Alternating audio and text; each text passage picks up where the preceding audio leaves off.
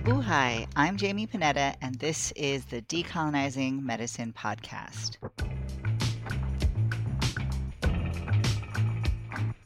I'm a queer, non-binary trans person, and my ancestors are Tagalog and Chinoy. My healing arts practice is located at Fruit Camp in Baltimore, Maryland, the traditional land of the Piscataway. If you are not in Baltimore, I also work with folks virtually.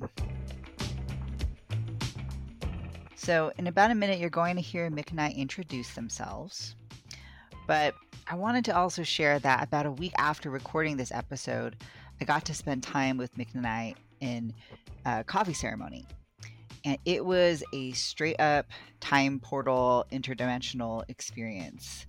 The neurospicy dialogue was popping. The people were amazing. I even missed couples therapy, and I wasn't even mad about it because I was so in it. I was so in this experience. If you know me in real life and how I am about time, that is significant. So without further ado, let's get on with our interview.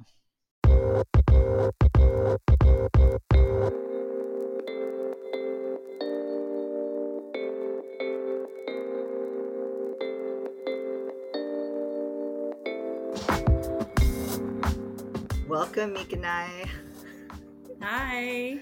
Hi. I'm going to have you do a little introduction of yourself just because you do like 5,000 things.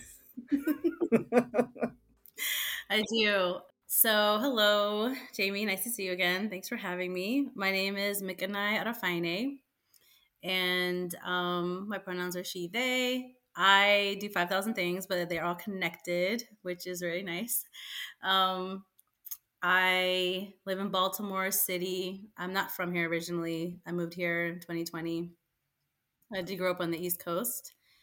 I'm first generation Ethiopian. I was born and raised in rural Virginia in the Shenandoah Valley. Very beautiful place. And my journey has taken me through a lot of different things. I'm definitely one of those people who's worked like every type of job and done every type of thing. But currently I'm a doula, and I am an applied anthropologist, cultural organizer. I also play with herbs, and I also have a food business called Habesha Flavor. It's a Baltimore-based Afro-conscious culinary and cultural wellness brand. And I'm super into Black speculative fiction and Black speculative arts. I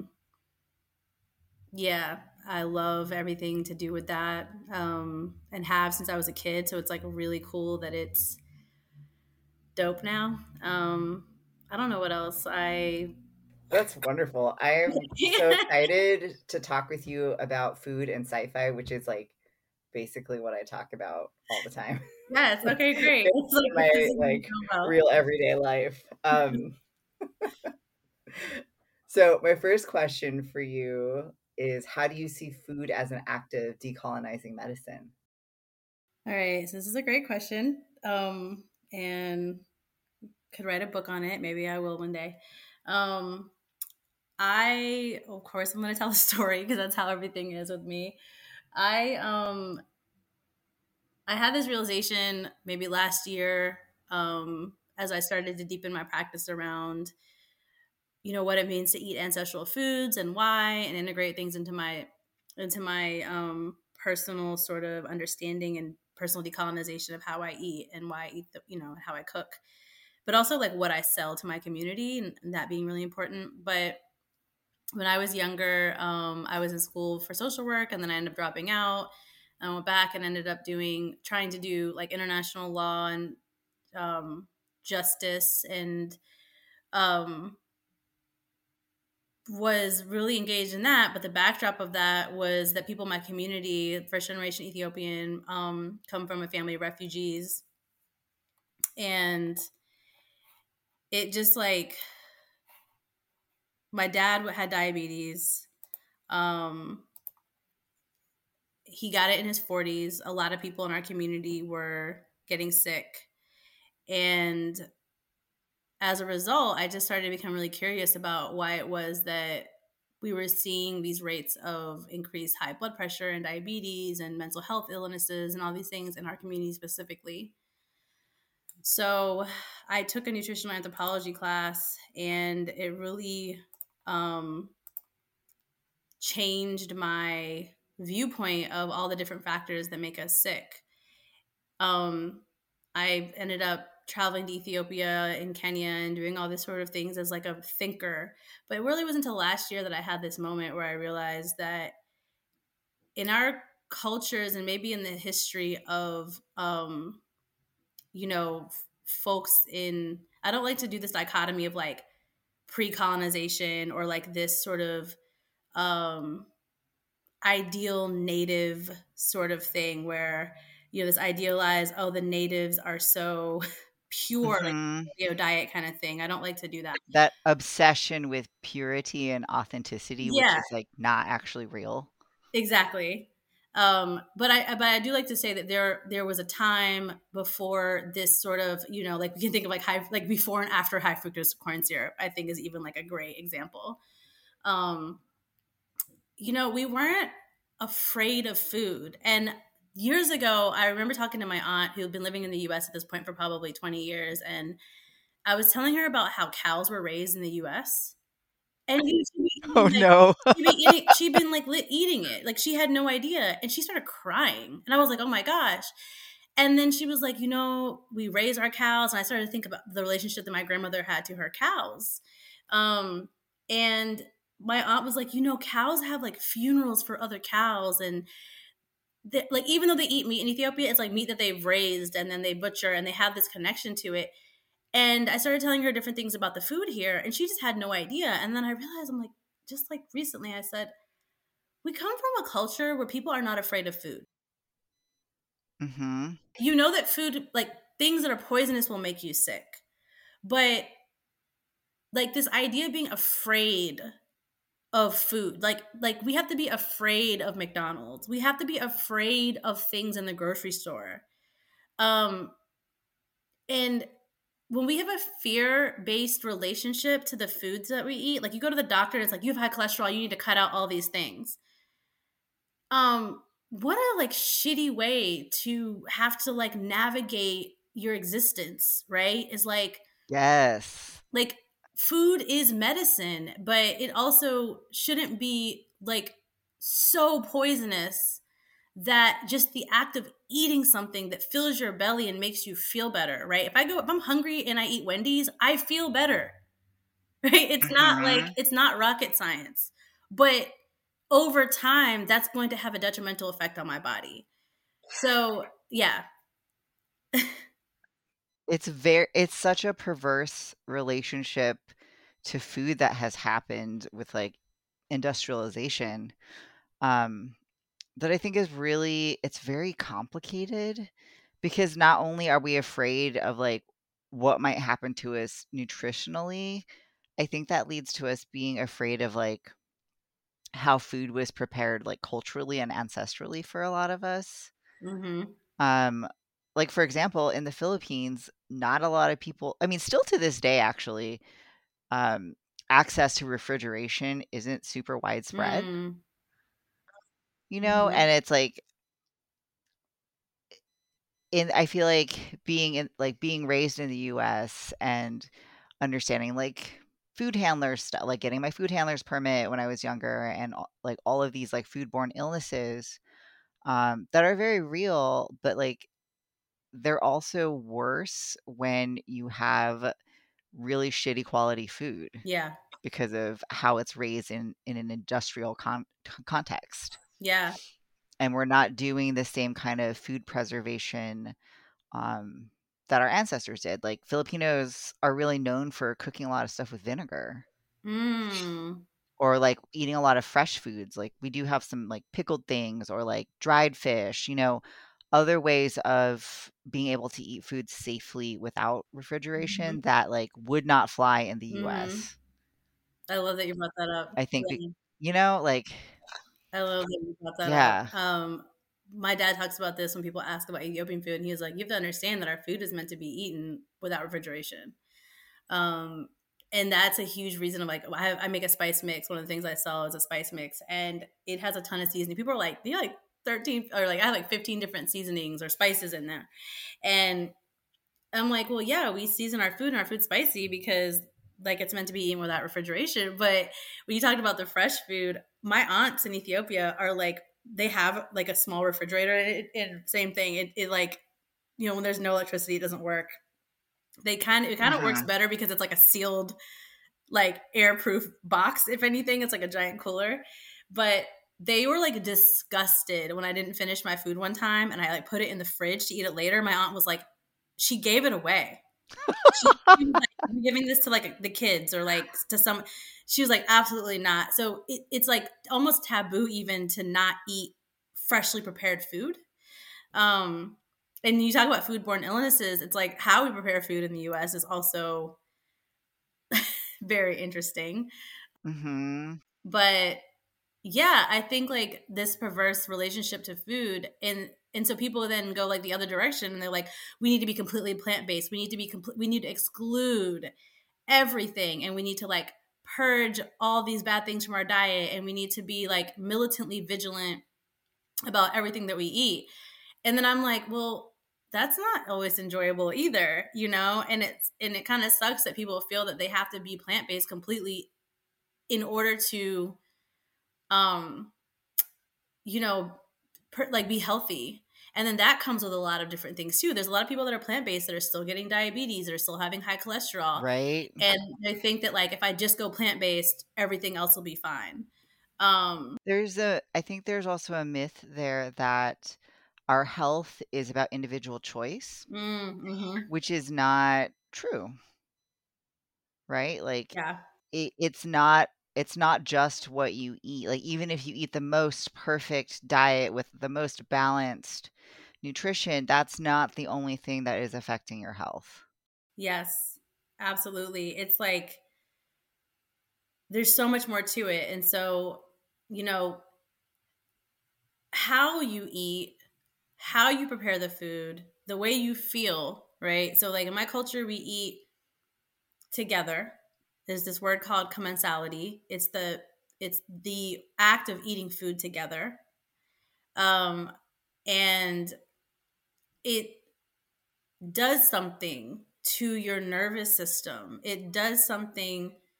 And when you cook things slowly, when you prepare things in a certain way, when you sit down and take your time to eat, all those things like play into our relationship to food. And when we have a relationship to food that roots us to more than just sort of being satiated, you know, when it actually connects us to community, when it connects us to the land, when we have this relationship to like knowing how the food was grown, it changes the way we feel when we eat and how we even feel when we prepare food and like our whole relationship to food. I mean, we also have this like diet culture in the US. There's just so many things that like really like traumatize us in our relationship to food.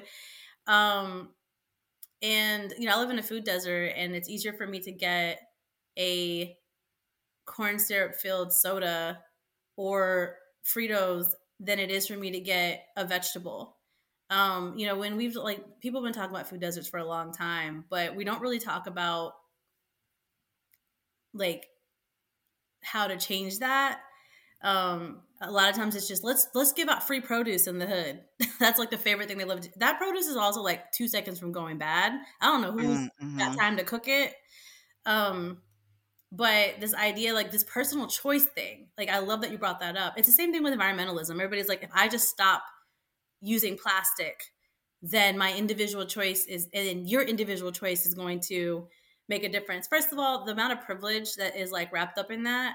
And then, so like there's more like just one flight, you know, does more damage than like a lifetime of not using plastic.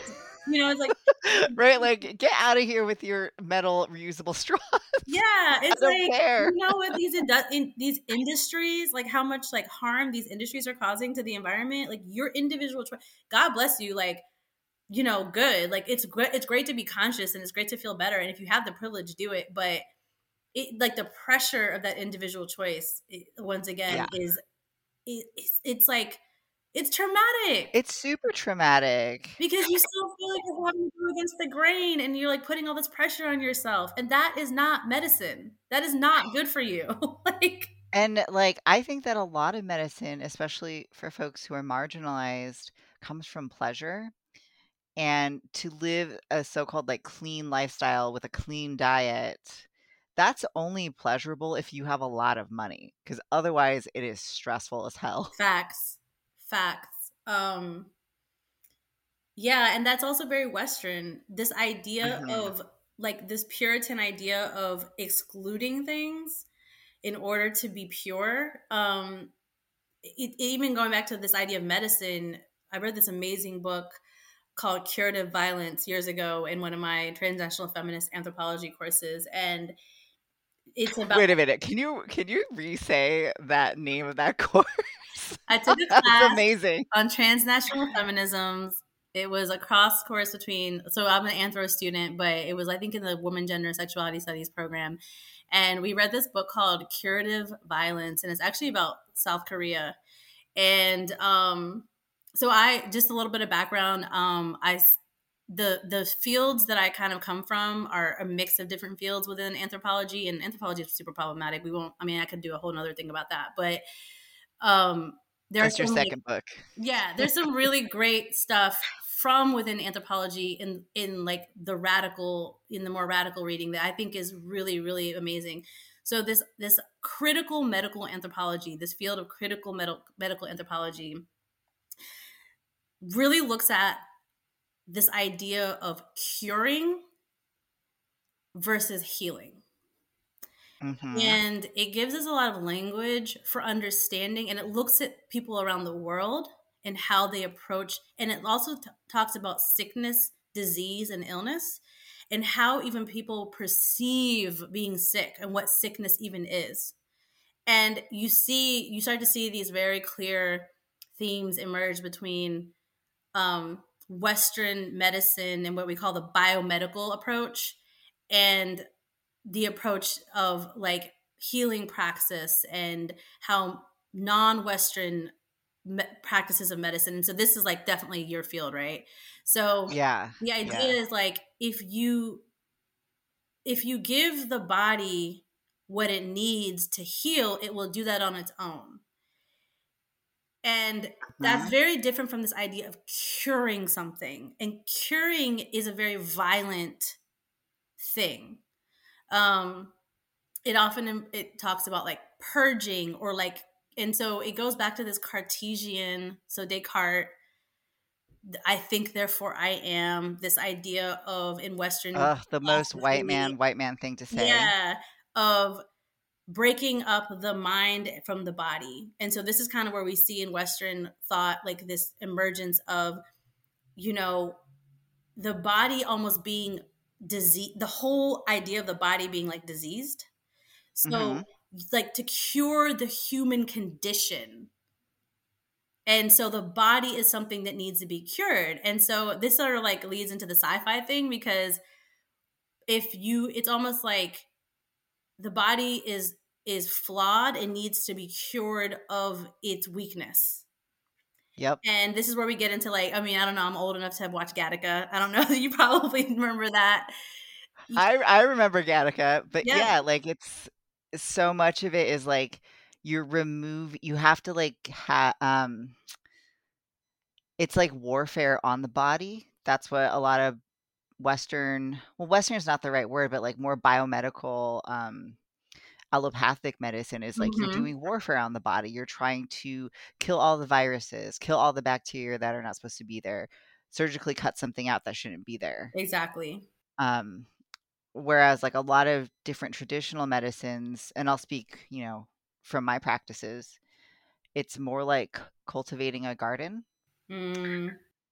So if you balance the ecosystem of your body, in addition to the ecosystem in which you exist as an individual, then everything is just more robust, right? Like if you have lots of terrible insects eating things in your garden, then you plant more flowers.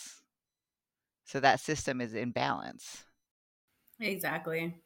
It's not war. Yeah, it's not war. And so our relationship to food is, you know, it feels like war. And I'm watching my dad deal with his diabetes for the last 20 years. It's like this constant battle, you know, and it's always everyone saying, well, if you just did this and you just did that. And the prescriptive method of trying to cure something that didn't come from a disease that is like communicable. Like you can't, like diabetes is like cumulative.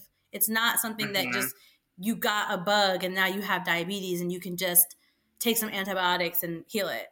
And so these are chronic illnesses that we just know that are also being, like, the pharmaceutical system is benefiting from this. And so this is why, like, when you talk about decolonize, like the connection between decolonization and food, it's just so big, right? It's like, it feels insurmountable. And I think where I have really started to, and maybe this is part of the age, but getting older, is it really starts super small. And me as a person who sells food to my community, I can make choices that, like, almost like being a doctor or being a healer, like, do no harm. So if I'm a healer, it applies to everything that I do. And so it's important for me as a person who is providing nourishing things to my community that they be safe, and that because of my lived experience, I have the information and the resources to do what many others cannot. And I need to see that as a gift and a responsibility. So, you know, my food's allergen free. I've been emerging, like, relationships with local farmers. I recently did a food drop in my neighborhood where I was able to get all the collard greens from Strength to Love Farm. Oh my God, these, like, heirloom collard greens. Oh my gosh, just beautiful. I think collard greens are, like, some of the most majestic looking plants. Like, they're with their, like, huge leaves. Everyone's, like, so obsessed with like fiddle leaf plants, you know, in their homes. And I'm like, but have you seen a collard green? They're just amazing. That's like one of the most basic things that I always have cooked. I literally have, like, a container of collard greens in my fridge right now. And whenever I do food drops, they're always going to come with my collard greens. It's probably one of my most popular dishes. And it's such a Black food. When I did my pop-up at our house, I had Black folk coming in that, you know, are from Turtle Island, are descendant from slaves, and, you know, me coming from Ethiopia and being first generation, that's not my lineage. And a lot of times they would be like, wait, y'all have collard greens in Ethiopia? And I'm like, yeah, this is a Black food. This came from Africa. Like, this is ours. And a lot of what I do is this is ours, and it's about reconnecting us to what's ours. Reconnecting us to this knowledge that belongs to us. Coffee comes from Ethiopia. Coffee is Black, right? And so given the knowledge then, and given the sort of opportunity to do things in a certain way, allowing folks to then build their own ecosystems and, you know, care for their own garden in a way where they feel empowered to make more choices. A lot of the way our health and wellness is mitigated. So, like, I thought about my name for my company, Habesha Flavor, Baltimore-based, Afro-conscious, culinary and cultural wellness brand. Wellness is, like, so freaking colonized. And there's a whole thing, like, decolonizing wellness right now too.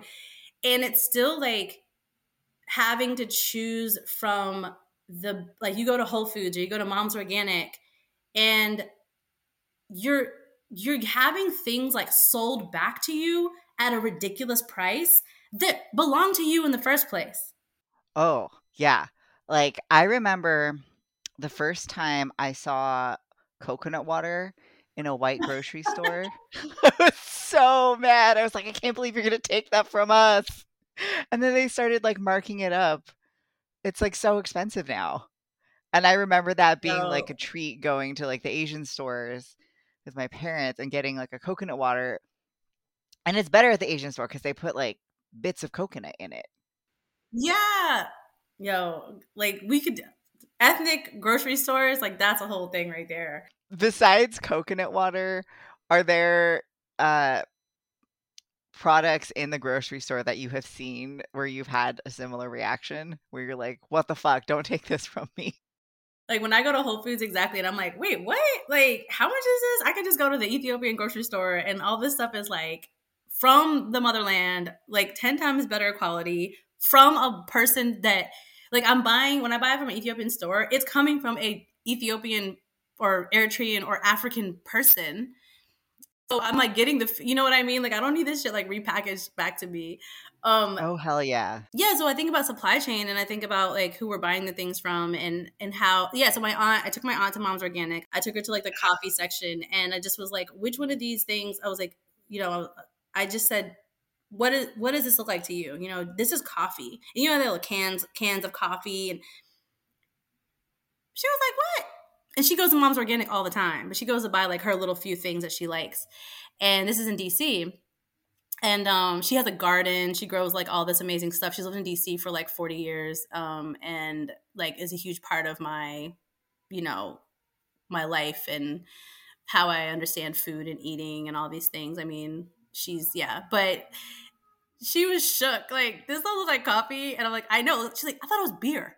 You know, I mean, so. And this is a person who like, we roast our own coffee. We make our own coffee, you know? And so she, and then when I showed her the price of it and it was like a little time, she was like, excuse me. I'm like, yeah, I know. And guess how many of these coffee companies are selling all this like cold brew and all this stuff are actually African or Black or anything. None of them, like not a single, you know, one of those companies is even from the communities. So if I go to the Habesha store, I can buy like Tomoka coffee, for example, which is when I go to Addis Ababa, Tomoka coffee is super famous. You know, it's and so all this Ethiopian coffee that's for sale everywhere. I have gone to, I lived in Oregon, I lived in Portland. They take their coffee super seriously. It's really annoying. Yes. I lived in Seattle, very similar. Yeah. They're like, this is an Ethiopian coffee bean. And they're like explaining everything. And they're like, this will be, well, my partner or my best friend, we can maybe edit that. My best friend, one of his favorite things to do is like make a meal that's, and he grew up in California in like a vegetarian household, even though he loves to eat like kind of shitty food now. Like when he goes into like his bag, it's like he's in his bag and he'll start doing all this like wild shit. One of his favorite things to do is like make a plate for me and just like hand it to me and be like, that'll be $17.99. That's our joke, you know, is like how this food is like reconstituted back to us and sold for an absurd amount of money. But I'll just be like, do you know that we have an Ethiopian coffee ceremony? And they're like, what's that? And I'm like, so you are a coffee connoisseur. Mm-hmm. Who doesn't know. So you want to teach me how to use a Chemex and all this technology, which is your own coffee ceremony, which I respect. I respect coffee nerds, that they have their own ceremony of weighing everything out. Like, it's a ritual. And I'm like, that's cool. You do this every day. Like, it's really beautiful. Like, I'm like, good for you, like, people that don't know. But they don't even know that you have this Ethiopian coffee ceremony. And they're like, wait, you hand roast the beans? And I'm like, yeah. They're like, what do you do it in? And I'm like, a skillet? Right. From a store? Like, oh, do you put anything in it? No, we just, well, how do you measure everything out? Measure? What do you mean measure? Like, I just know, well, how do you know when it's done? I look at it, I smell it, like I can tell. You know, every like, PGM recipe that you ask from like your parents and they're like, no, you just look, I just know. Yeah. So coffee would be like the big one that, and especially with like Ethiopian coffee specifically. So I started offering Ethiopian coffee ceremonies as part of my like personal practice, but I also do this thing called, well, so as a personal practice, as a business practice, and as an artistic practice. And I did this thing at the AAA's, which is the American Anthropological Association annual meeting, as part of this sort of radical, Dr. Elizabeth Shin, incredible artist, anthropologist, very radical, very, very fun, did this thing called Wakanda University, and was as a disruptive thing, but it was really great. And I did this thing called Waiting for Buna. Buna is the Ethiopian, or it's actually like Bun is Arabic in a lot of different like languages, Bun or Buna. And I actually used the coffee ceremony as a decolonial ethnographic, like indigenous and decolonial ethnographic method. So ethnography is like this sort of tenet of anthropology. It's usually like participant observation and being like this outsider and going and like watching people do their thing. But I did this like reverse gaze where I used the coffee ceremony as like this live sort of like art, performance art. And I interviewed people, and not only that, I kept inviting people. So we did it like outside this like San Jose Convention Center the first time I did it. And these Ethiopian women who owned a store nearby like ended up just coming and like sitting and doing the coffee ceremony with us. And I had them, and then I had like some of my classmates who are not Ethiopian and are differing. Most of them are white. And then there's people that are coming out of the convention center and walking by. And I'm like, inviting them in, and the white male anthropologists, they're like, oh, well, how long is it going to take? You know? And I'm like, I don't know. Oh, we have to be somewhere. And, you know, they're just rushing to go to a bar to like unpack their like presentation they just did. And the people that were not Ethiopian were like waiting for the coffee to feel comfortable. The Ethiopian women and their friend who like, so basically they were just having a good time. They're just talking. They're like eating popcorn. We're like having this like. That is the ceremony. And later on when I interviewed the folks who were not Ethiopian, I said, when did you feel the most connected to this whole thing? And they said, when we drank the coffee. And then I was like, so this idea of the consumerism of the we connect in American culture through consumption. Whereas the Ethiopian women, it was the waiting for the coffee. It's what happens when you're waiting for the coffee. That's like the thing, is in the in-between, the socializing, the rest, the, you know. And I just thought that was so interesting. And then, of course, you got the people that didn't even want to sit down. But then we had like these random people that would come, like, you're doing a coffee. Like, they're like, we don't know what you're doing. We're going to sit down. There was a person from Kenya. There was this, I did it again. I've done this like multiple times since then. I did this. This guy stopped. He was this Ethiopian guy. He like stops on a scooter. He comes and like sits down, and he just starts. He's like, "Oh, bet you're doing a coffee ceremony. Like, I'm just gonna sit down." We're like all having a good time. His friends call him and they're like, "Dude, where are you?" And he's like, "Oh," he's like, "I'll be there in 30 minutes." Like, didn't even care. And then it turned out that we like knew similar people back in Ethiopia and all this stuff. But I was like, he just sat down, didn't give a fuck about time. So. Even like this idea of like time and like quantum time and decolonized time, I was able to unpack all of those things to do in this coffee ceremony. And it just opened up this door to so many other things. Yeah. That is so amazing. That is so amazing. Well, are you going to be doing that anytime soon? Because now I want to go. I'm doing the regular coffee ceremony at two events so far I've scheduled. So one is this drag brunch that Kaya is like facilitating, I think, at Our Time Kitchen. So I cook out of Our Time Kitchen, amazing place. Kaya invited me to do a coffee ceremony at a drag brunch. Talk about dreams come true. Like, I'm like, amazing. Okay, you want me to do my favorite thing at like my favorite thing? Like, okay. And then... the other owner of Our Time Kitchen has invited me to do a coffee ceremony for some folks at this event that celebrates Black women chefs. That's part of her nonprofit. But the Waiting for Buna as my art practice, I'm slowly, you know, opening up to this idea of myself as an artist. And I've contacted some of my friends who have been working as artists for a long time to sort of help me like come into that. And so I would love to do that, you know, at whatever, but as an art practice, because that is different. Like when I do it as an art practice, like it's bringing up, like I said, queering time and like this idea of the sacred and the mundane. And I go into this totally different mode of how I show up and how I interact with it, and really want to like talk about the coffee ceremony as this site for reversing the gaze and for really understanding like the in-between, the liminal place between like Western culture, and how in doing the ceremony, it's almost like reclaiming and decolonizing that space and time for that moment. That is magic.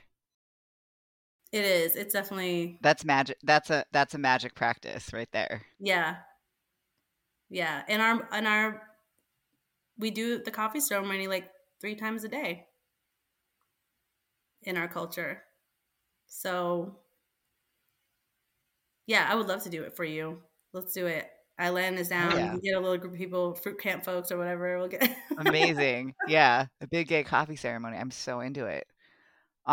So this kind of leads really well into the next question that I want to ask you, which is like not one that I actually wrote down for you. I don't know. I would love to. Well, I did kind of write it down. I would like to know, like, what are your visions for the future with food, with like moving towards decolonizing? Like, what do you see coming, or what do you want to see coming? You know that feeling you get when, and I know not everyone has experienced this, but it's like when you eat food that, you know, in someone's backyard that came from a garden that just is like fresh. And I've experienced this in the US, but I've also experienced this a lot in Ethiopia. But there's like this feeling that we get when we eat. And I don't know, like pleasure, joy, connectedness, belonging, like ease, you know, I think the ease is like part of it. I don't know. I want that feeling. I want us to not be afraid of eating. I want us to not be afraid. Like it's amazing how many people have had to hold their hands through the process of going to a community garden and being okay with just taking what's there and cooking it. I mean, they're afraid to eat food that's not from the grocery store. And then they do, and they're like, wait, what? And I'm like, yeah, it's free. Like this garden is grant run. Like they want people to come like prune everything and take stuff. And once they get there, it's like this exciting thing. Like it's like this, whatever you want to call it. Like you're outside the matrix. Like it's amazing the abundance of nature. And when I started getting into herbalism, it really broke that open for me. And I was just like how dandelions are everywhere, but they're like also like a superfood. This idea of scarcity, this idea of rarity of certain things, it's just not true. And what really should be scarce is like how we eat meat and how we do these like, you know, how we farm things. Like we need to calm down on that. But there's a lot of really amazing things for us that are not scarce. So I guess it's like a long-winded way of saying like, I just see a future in which we're not afraid. We're not afraid. Yeah. And we reclaim what is already ours, and we do it joyfully. It doesn't have to be so militant. Like this idea of going and we have to take down big pharma, and we have to take down the like factory farms, and we have to, you know, be vegan so that they stop killing, you know, it's like, that is this deficit scarcity. Like we have to take something away with the fast, you know, and instead, and like looking at these giant powers that be and trying to get our freedom from them, it's like, why don't we just focus on what we already have and just live joyfully and give like less fucks and just be like, hey. That sounds a lot like what we were talking about earlier with disease being warfare in certain contexts, in certain traditions. And then in other traditions, like your health, your body is a garden, right? Like that. I see that, that mode of operating bleeding out into like different areas.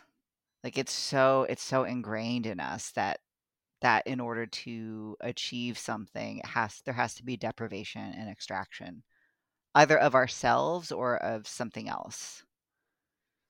Yeah, and I want to dispel that, and I struggle with that. So I think it, like, what I really want to be transparent about in all of this, I'm not somebody like on some mountain that's figured out how to do this. There are people that do a much better job of this than I do. And I think because I've struggled with it in like what you talked about earlier, in this like idea that it's an individual choice, it's like, I'm tired of making individual choices, like I'm not putting that on me, but at the same time, it's like, how can I think about with other people and co-create the world that I want to see? I'm not, putting it all on me, while I also do have a responsibility with the knowledge that I have, with the business that I have. I need help. A friend just dropped off some plants for me and some tinctures, and we're going to be splitting a garden plot. And then they also brought like a bag of seeds recently. And I just was like, they held me through this thing, and now we're going to do it together. And it's like, I need help. We got to plant those flowers, right? I'm like putting this out to the world, like, come help me. Like, let's do this together. Let's not, I don't have a car. So I've walked all over the city, and, there is an abundance of mulberries and all these things that just are forageable. But there's also like, there's just so much here. But you got a car, pull up. Like, let's go grab some stuff. Let's go like create. Let's go do a picnic in the park. I live by Druid Hill. Let's help each other be great, having to wake up in the morning and like make all my own smoothies. And I have my gifts. You have your gifts. We all have our gifts. Like, let's collaborate and do them together. And it sounds like some idealistic thing, but it's not, because we literally do it all the time. And it's straight up ecosystem living. That's what that is. Already do it. But I think sometimes where we have to, this idea of like decolonizing our minds or healing, the way that we think about things, the imagination is what's like the most colonized. I believe that. I think that where they really got us is by colonizing the imagination. And, it's amazing how someone can just come up with an idea, and then we go, wait, what? Okay. Like, I never thought of doing things that way. And I'm like, well, yeah, because our imaginations are colonized. Like, that's, like, they don't always have to literally take away food from us if they just convince us that there is no food. Yeah. That's it. Yeah. And it bleeds out into everything. Like you said, this is just one way, but I think the way of, when our relationship to food shifts, it shifts so many other things in our lives about what we believe is possible. Mm-hmm. And I love that. I love working with food because it's such an embodied practice that you can do multiple times a day. Like, it doesn't have to be a hyper intellectualized academic thing. Like, you just sit and having your coffee ceremony, and then people pull up who like know and recognize what's happening, even if they're not necessarily directly from that culture. They're like, oh, we're just going to sit and be with each other. And that's what we're going to do. And nothing else matters for the moment. This is the most important thing. And because I live in the US and don't live in a community full of Ethiopian people, don't live in a community, near, like, I struggle to do these things. Like, I want to do a coffee ceremony 3 times a day, and I can't. There's no one to do it for. I want to eat a certain way. I cook too much. And I used to think that, like, oh, I wish I could, like, learn how to cook just for myself. You know what? No, I'm reclaiming that. It's a little weird. I'm reclaiming that. That is not traditional. That is not how we're supposed to do things. There is a reason that is hard for me to do.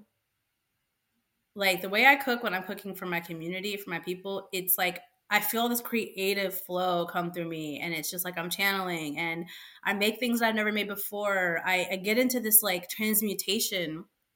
I love feeding my people. Like, why should I feel shitty about myself because I can't do that just for me? You know, we have this saying in my culture, whenever you're sitting down to eat, if say there's anybody around you, they could even have their own food. We say nibla. Nibla means eat, with eat, come eat. We always invite people to eat off of our plate. If it's a plate of like burger, cut it in half. Even if the person is going to say no, we still say nibla. So it is like ingrained in who we are to not eat alone. That's beautiful. My mom said the same thing in Sudan when they were refugees in Sudan. She goes, I remember being in Sudan, and every Sudanese person, if you're walking by them on the street and they're eating, they'll say, come eat. Like that basic, you know? So part of it is also me going through sort of the things that I've been super critical of myself about over the years, and kind of going through my own personal checklist as they come up and being like, wait a minute. No, I'm not going to feel bad about that.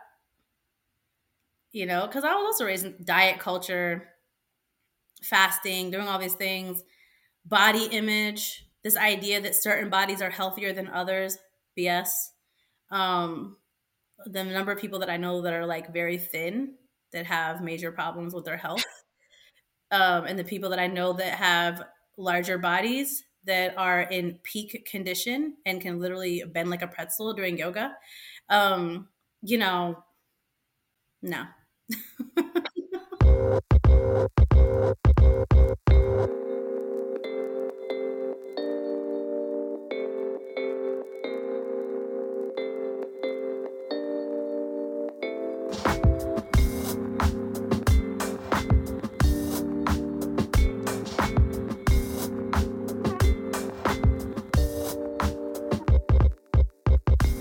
So speaking of being with people and sharing with people, I would love for you to just lift up someone in the community, someone you want us to do a community shout out for.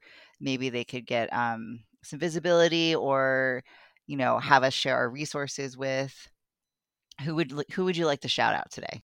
I would like to shout out my friend, C Mason. Okay, so they do not live in Baltimore, but they have this amazing connection to Baltimore.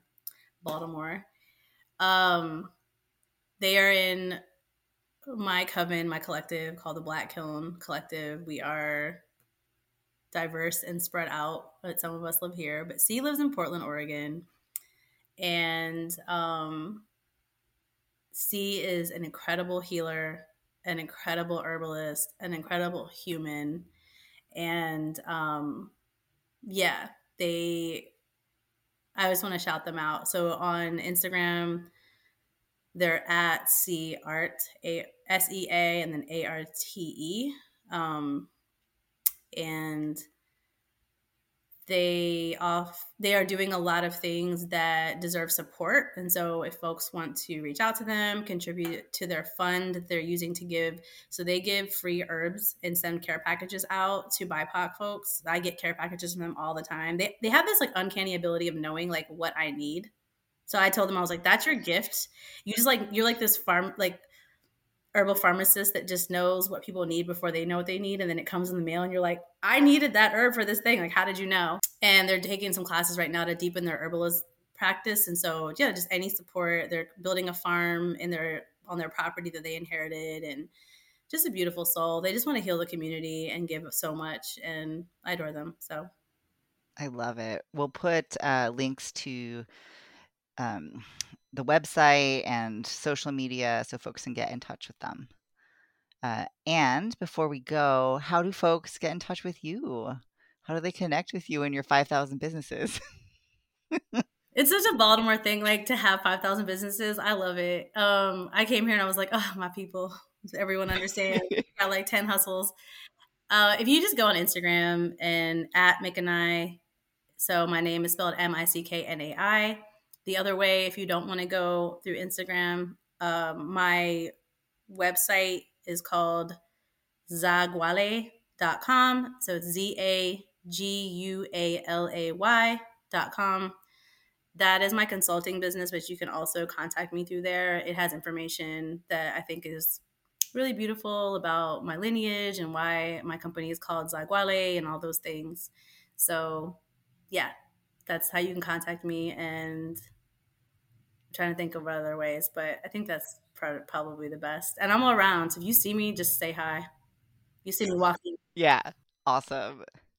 If they happen to see you, you know, doing a coffee ceremony in front of Fruit Camp, come join. Yeah, exactly. I'm in these streets. I walk around a lot, and I just started skateboarding, so you might see me on a skateboard too. What? You started skateboarding? At 40. I was like, I'm 40. I'm going to start skateboarding. So you might see me doing that. I really want to learn how to longboard at some point, but I just have never taken steps towards it. Well, if you ever want to go to the basketball court at Druid Hill, it's very safe and squishy, and it's a great place to skateboard and go 1 mile, half a mile an hour on your board. That's awesome. Yeah. Yeah. We'll put all your info in the show notes so people can look that up later. Thank you so much for this conversation and for sharing your stories and your wisdom. I had a great time. Thank you. Me too. I'm so grateful for you and what you're doing, and just... people don't know, Baltimore is dope. So, yeah, it is. People don't know. Everyone's always looking at New York and Philly and the Bay Area. Come to Baltimore. Exactly. All right. Thank you. Thank you. Bye.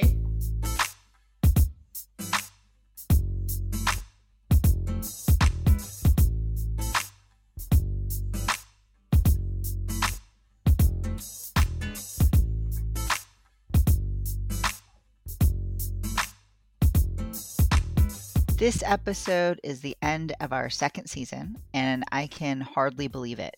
We will be taking a break in June for Pride and then back again with our third season in July. Ku will be transitioning out as audio engineer to devote more energy to Strange Fox Fighting Arts, and I am so, so, so happy for him. Ku has done such an excellent job of editing this podcast, and it will definitely be a hard act to follow, but I'll do my best. You can swing sticks with him in DC and Baltimore as well as virtually. Dambana ang Dibdib is back, and this cohort is reserved specifically for QT by PGM. That's queer and trans, Black, Indigenous people of the global majority. Dambana ang Dibdib translates to altar of the heart or altar of the chest in Tagalog. We will focus on Qigong and traditional medicine concepts to support people that have a history of or currently practice chest binding, gender-affirming shapewear that affects the chest, or have had top surgery. The last day of registration is tomorrow, May 6th. This 6-week course will start on May 7th and run every Sunday from 2 to 3 p.m. Eastern Time, live on Zoom.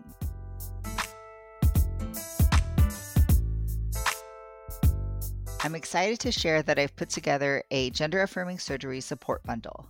This is a 3-month container to help folks prepare, recover, and rehabilitate from surgery. I love, love, love, love, love helping folks through this process. If you are curious, let's chat. I offer free 20-minute consultations so folks can learn more about me and my work and decide if it is a good fit for us to work together. You can head to my website for more details on everything I've shared so far, and that is jamie-panetta-lac.com. I'll post a link to that in the show notes. Support for this podcast and Qigong scholarships for QT by PGM comes from our Patreon members. If you're loving this podcast, check out my bonus episodes on Patreon. These are just me, solo, unedited, sharing about medicine and behind-the-scenes info in a much more personal way. Episodes come out every new moon. In my most recent episode, I talk about the terrifying and very necessary act of taking up space using art and creation energy. If you are interested in joining this ecosystem of wellness and accessing benefits such as educational modules, bonus podcast episodes, and zines, head to patreon.com/jamiepanetta-healing-arts. We are now at over 227 subscribers on my newsletter, and hell yeah to being outside of algorithms and anti-trans, anti-queer censorship. In my newsletters, you'll find updates on things like events, info on traditional medicine, and of course, this podcast.